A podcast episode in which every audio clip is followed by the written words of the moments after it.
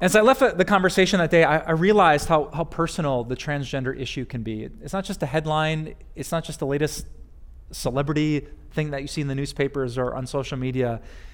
It's something that happens in our homes and in our church and with us.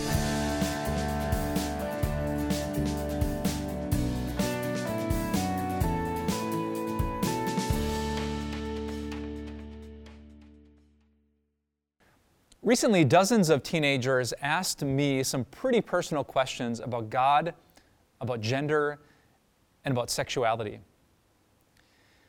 They had just read that little book that I wrote called Gay and God, and their teacher at their Christian high school asked them to respond and to react. And I got lots of questions about gay and lesbian and bisexual friends, how we personally deal with those feelings as Christians when they come up in our own hearts but there are a number of questions, not about the sexuality side of things, but about gender. What happens, Pastor, if I feel transgender? What should I do if it, it doesn't fit how, how my body is and how my, how my brain feels? What, what does God want me to do? What would you say uh, to those humble and honest teenagers? And maybe way more importantly, what would God say? And maybe even more importantly, does what you say and what God say actually agree? now, today is the first of a two part message about God and transgender. Uh, by this point in the world's history, I'm, I'm, sure you're familiar with the topic. Maybe you have felt what some of those teenagers have felt a, a disconnect between your body and your brain. Or maybe you've worked with someone in that situation. Maybe it's your son, your daughter, your brother, sister, your mother, your father, your roommate, or your best friend. We're going to come face to face with it sooner or later. So the question is do you and I agree with God? There are plenty of spiritual people, Christian people, who have very strong opinions on this matter. It's good, it's bad. It's all right, it's all wrong. We should open our arms, we should set people straight. They're strong voices, but, but the question that our Father in heaven cares about is does your voice, does my voice, agree with His? Today we're going to begin a journey that is pretty tough, to be honest with you, but it is so essential in our world. I was reminded of that the other day when I attended an online conference and heard the story of one woman who had been down that road so far. She was born as a biological female but later on, just after her college years, I believe, she transitioned into presenting herself as male. And then after another few years of spiritual struggle, she came back to being female. And as I listened to her story, two things really struck me. I was struck by what a difficult life she had faced. This was a challenge she didn't choose, she never would have. Something that I've never dealt with, but it sounded so difficult what she had been through. But do you know what else I learned? I learned about the power of Christians who act like Jesus Christ. Christians who agree with our Father, who don't feel like they have to choose between grace and truth, between love and patience and justice and righteousness. And today, that's what I hope this message does. Sooner or later, you and I are going to come face to face with this situation, with, with a real person, with a real story, someone who God really loves. And I pray this message sends us down a path of grace and truth. Not choosing between one or the other, but embracing both, just like Jesus did. So enjoy this message, the first of a two part series that deals with God and transgender. Transgender is different when it gets personal. Like you, in recent years, I've heard a lot of stories and read a lot of headlines about transgender people in America. And like you, when I heard all those stories, I had a reaction.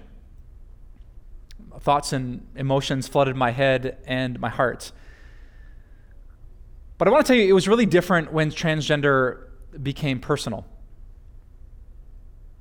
And that's what happened a couple weeks ago. I was thinking about speaking to you today, and I remembered a text I had received from a member of our church a few years ago at one of our question and answer Sundays. A question that, that seemed to hint at an internal struggle with gender identity.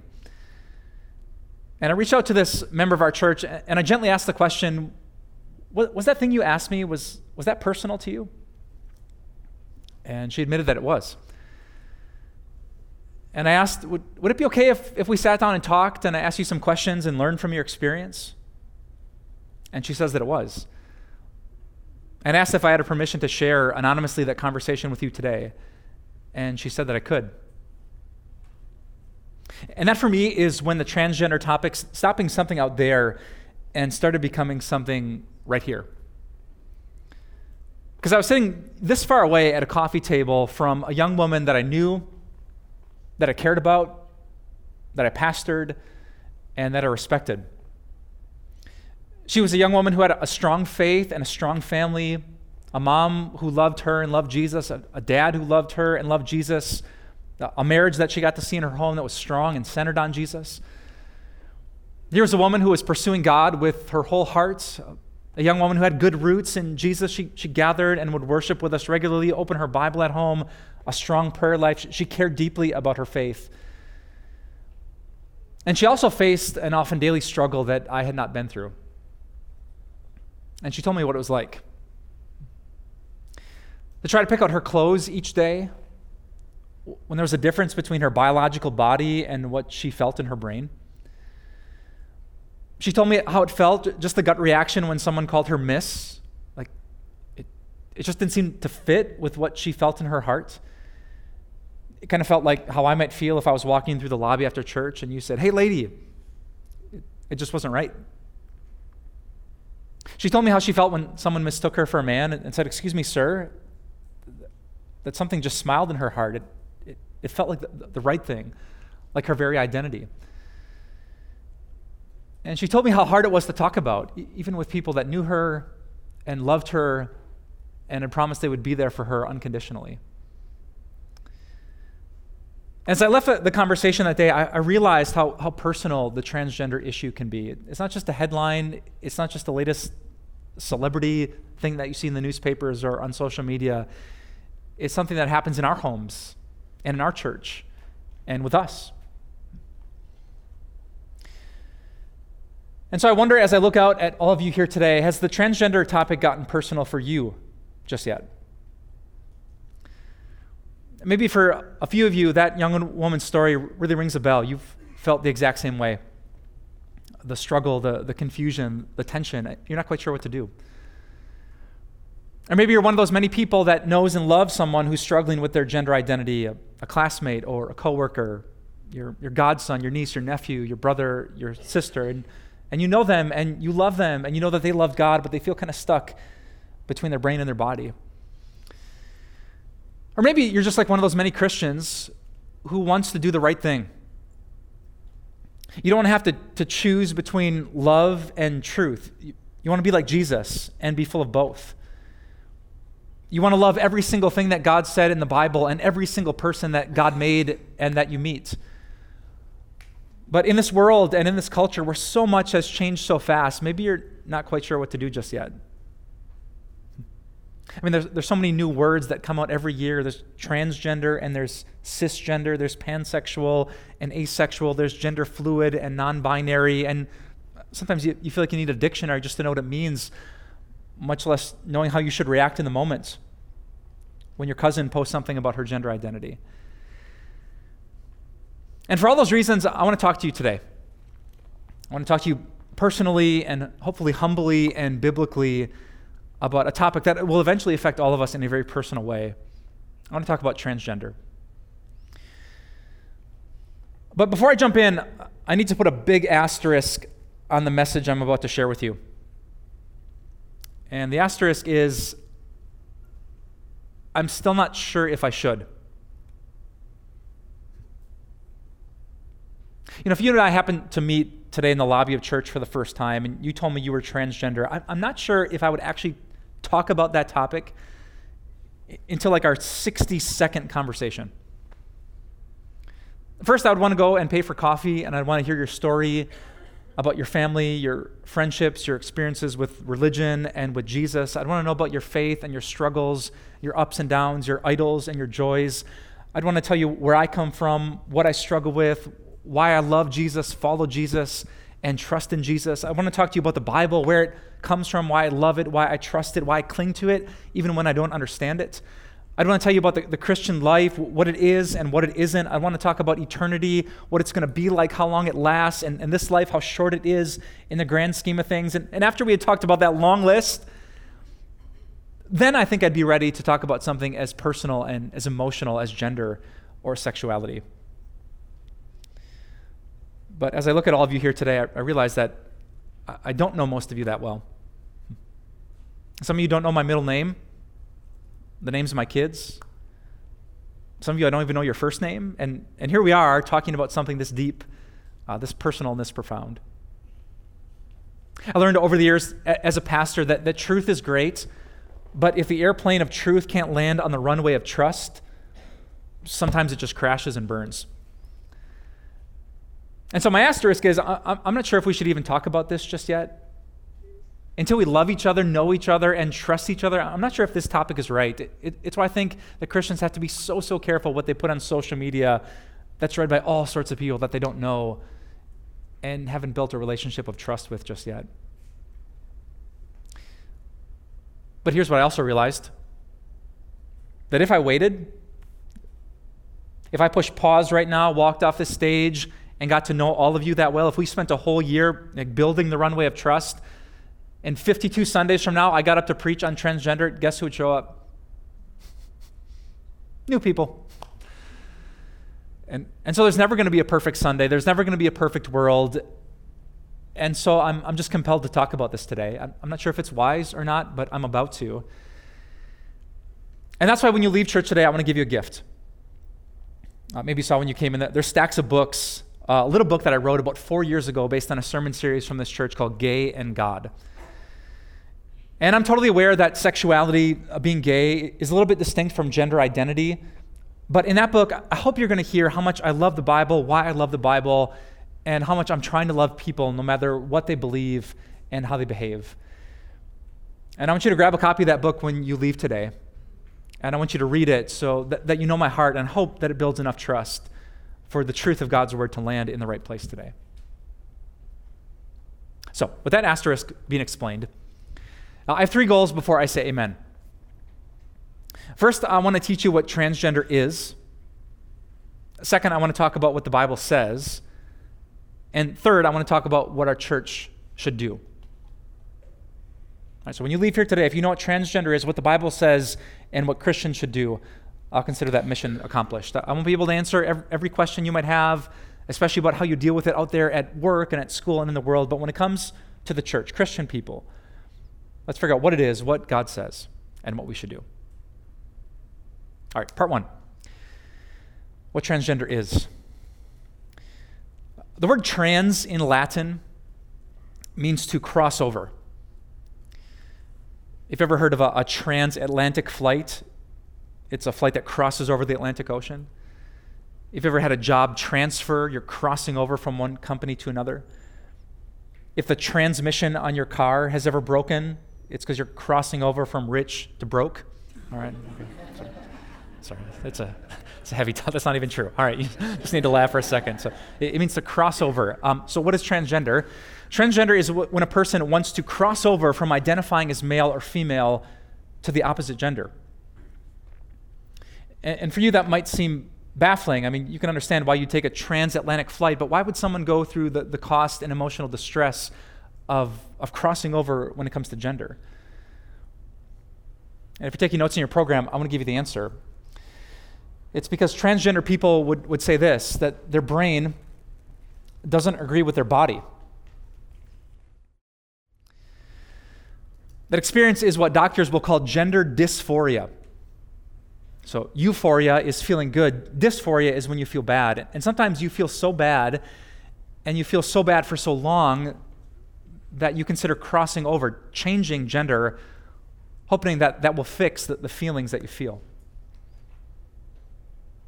In other words, people who have transgender feelings are kind of like the, the doorknob in my bathroom.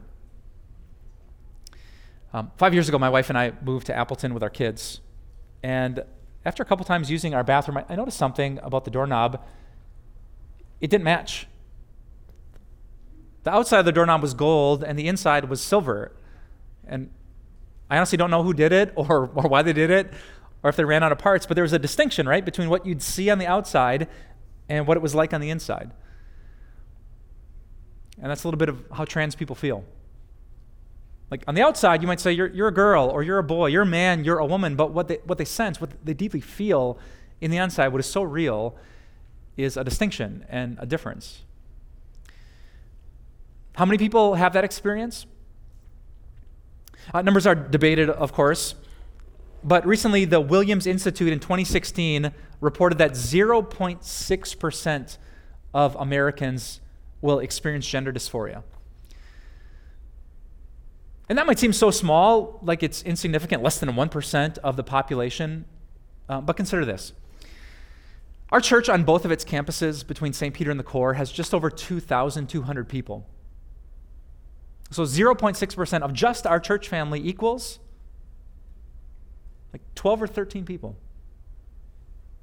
Faces that you would recognize, people that, that we love and know and pray with and sing with and worship with, people that God loves so much that he gave his only son. Right here in our church family, statistically, deal with the dysphoria. So, what do you do? Like, w- when you find yourself stuck between brain and body, what options do you have? Well, there's a lot of ways to try to fix that feeling. Some people will just wait and pray and hope that the dysphoria goes away. That might not seem like a good option, but actually it works for a lot of kids who think they're boys if they're biologically girls. With enough time and enough years, that, that feeling kind of passes. And the majority of kids will grow out of their gender dysphoria. But for many people, that doesn't work. So, what do they do then? Do they just grin and bear it? Do, do they carry that cross for decades, for the rest of their life 75, 80, 90 years? For some people, that doesn't seem like an option, so they, they take a next step and they adapt their gender expression. Uh, if I was dealing with gender dysphoria, uh, I might express myself differently. I might wear a dress or women's shoes, women's underwear. I might wear makeup, uh, jewelry, style my hair differently, some way that I can outwardly express how I feel in my heart and in my mind. But for other people, that still doesn't fix the way they feel, and so they'll ask other people to address them in a different way. And don't call me Mike anymore, call me Marissa. Don't call me he, call me she. And, and maybe if you identify with what I'm feeling in my brain, that will make me feel better. For other people, though, that, that's still not enough because their bodies are still their bodies. And so they'll reach out to an endocrinologist and they'll adjust the hormones that are put into their body. They might receive a boost of testosterone or estrogen. If the person with gender dysphoria is young, they might receive puberty blockers so their body doesn't develop in male or female ways. But for some people, that's still not enough. And, and so they take probably the most extreme step and they go through surgery. A woman might have a double mastectomy to remove her breasts. A man or woman might have bottom half surgery to adjust their private parts. They might have vocal surgery to uh, address the pitch of their voice. If you have strong masculine features, uh, you might go through facial reconstruction surgery to soften it. All these different ways so, so that outwardly I'll try to match my body with how my, my brain feels inside. Now, before you react to any of that, uh, I need you to know something really, really important.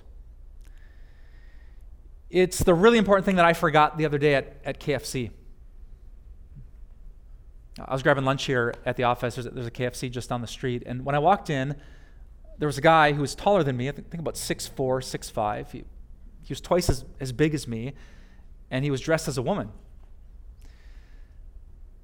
And I'm not quite sure what the expression was that immediately popped onto my face, but I'm guessing surprised and curious and, and maybe a little bit uncomfortable. But I wish I could go back and tell my face about the facts that I recently learned. Uh, today's going to be kind of a long message as I try to put truth deep into your heart. Uh, and so if I lose you, I get it, but I really can't lose you for the next minute, okay? The fact that I need you to know is that according to the American Academy of Pediatrics, 42% of teenagers who experience this dysphoria will try to kill themselves. 42%. They won't think about it, they won't have suicidal thoughts, they will actually attempt it. You know, sometimes online you see these snarky memes like, well, I'm identifying as a unicorn today. Let, like it was some flippant choice just to be funny. But it's not funny. Before that guy dressed up as a woman and went to his job at KFC, he had probably been carrying a burden so intense that, that four out of ten of his trans friends tried to kill themselves. Maybe he himself. And this is why it is so, so important. But before we react, before we even open this book, that we remember one of the foundational principles of this book that love does not discriminate. That differences do not deter love. That no matter how a person dresses, how, how, they believe, how they behave, how they identify, God so loved the world. And it's so important that we do too. The Apostle Paul talked about this in 1 Corinthians 13. He said these words If I have a faith that can move mountains, but do not have love, I'm nothing. Which means if you have a faith that can move mountains and you do have love, you're something. And you're someone really helpful for a person who is bearing a very, very heavy burden. When we come first with compassion, when our first reaction is, is thanking someone for their story, when we reach out in, in Christian love and we don't change and we don't get weird or awkward, we just want to know where they've been and how we can help, we become someone very powerful as they battle a, a distinction that maybe many of us never have been through. Two days ago, I interviewed a pastor who has ministered uh, to many transgender Christians. And, and he told me, you know, Mike, when I hear about the struggle that these men and women have, I start to thank God for something I never thanked Him before. That I've never had to wrestle with my gender. When I stand in front of my closet, like my biggest struggle is picking out what to wear, not what gender I should express myself as. When I stand in front of the mirror, I'm, I'm thinking about the pounds I've put on since college, not if I'm in the right body. And so if you've never battled the dysphoria, I mean, thank God you've never had to bear that burden. And think deeply, kindly, and compassionately about those who do. Brothers and sisters, this is vitally important for us because here's the truth. Before your son or your daughter tells you about the dysphoria, before your, your godchild or your classmate or your next door neighbor tells you about what they're going through, first, they will watch you. They'll sit in the, the living room as Caitlyn Jenner comes on TV, as Jazz Jennings' TV show runs its commercial, and, and they're going to watch how you react. Are you disgusted? Is your heart broken? Do you care? Are you quick to listen, quick, quick to speak? They're watching to figure out if we're safe and if we're loving. The best thing we in, in the world can do as a church is to lead with love. We'll talk about truth in a second.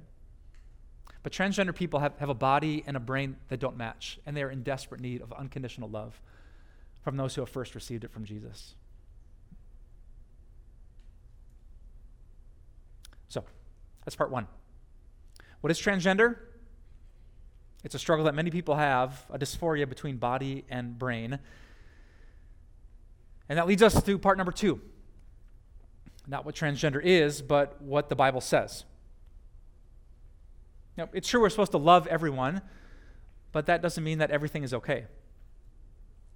So, where does transgender fall? Is that how God made you? Should we affirm that, applaud that? Whatever a person decides with their name, their pronouns, their, their dress, their surgery, should, should we be okay with that? Supportive of that within the church? Or does the Bible say something different? And the hard part of, of those difficult questions is that if you type transgender into like a Bible search engine, you would get zero responses. The, the word isn't used binary, non binary, asexual, intersex. Like, there aren't direct answers to these questions. And yet, the Bible has so much to say. You know, throughout this series, I've been referring you to a chart that we created from the first three pages of the Bible. When it comes to male and female, we talked about what makes us unique and what God made us united. And I think in that chart, I'm not going to teach through all 10 of those phrases, but, but there are some real clues and keys to helping us understand how Christians should react to transgender experiences within and outside the church. The first one comes from Genesis chapter 1. In a perfect world, without brokenness, without sin, without struggle, it says, Male and female, God created them. God blessed them and said to them, Be fruitful and increase in number. It's a super important verse, all right? So God created them, male and female. Now, modern culture would like to say that um, gender is like a social construct. It, it's what you feel, what you think, almost like a personal identification. But in this passage, God is the one who creates not just people, but people with gender. Well, I told you. this is a really important and really difficult journey. So thanks for sticking with us through part one. Uh, we have so much more ground to cover, so I pray that you can join us next week for part two. So we'll see you then on Time of Grace. Transgender. How does that word make you feel? Maybe you find it hard to care because it doesn't concern your daily life. Maybe you get uncomfortable. Maybe you get angry. Maybe you know someone who struggles with this issue. And even if you don't, today's culture promises that this topic will confront you. How do you approach transgender issues? The answer is you reflect Jesus and be full of love and truth. But how do you do that? We want to help you by unpacking this sensitive and often confusing issue with our new book, Gender Identity Who Am I? How Much Am I Worth? and Who Gets to Decide? by one of our contributing authors, Pastor Matt Ewart. This book looks at the gender identity movement and why it's important to understand it. It's an honest look at God's design and purpose for gender, and through Jesus' perfect example, this book will help us move past our differences and connect with people looking for value and purpose, ultimately leading them to the grace and truth found only through Jesus. Gender identity, who am I, how much am I worth, and who gets to decide, is our way of saying thank you for your support. Request your copy by calling 800 661 3311. Visit timeofgrace.org. Write us at P.O. Box 301, Milwaukee, Wisconsin 53201, or text TIME to 313131 to give today. Time of Grace doesn't end here. We offer so much more. Visit us at timeofgrace.org. You'll discover resources to help you in your walk of faith. These include blogs, Grace Moments devotions, and our daily video devotionals. Connect with us on social media. Join our Facebook group where you'll meet a strong community of believers. Follow us on Instagram and get an inside look at our ministry. And if you need someone to pray for you, call us or submit a prayer request. Thank you so much for your support. We'll see you here again next week. Hey everyone, it's Pastor Mike. You probably thought you were done listening to me, but here I am again because I need your help. We love more people to hear this great message of God's love. So if you could rate and review this podcast, it could reach more inboxes, more ears, more eyes, more hearts, so that people could have more hope in Jesus. If you like listening to our podcast and finding out how you can keep God's Word at the center of your life, hop on over to our friends who produce the podcast When Fear Reigns.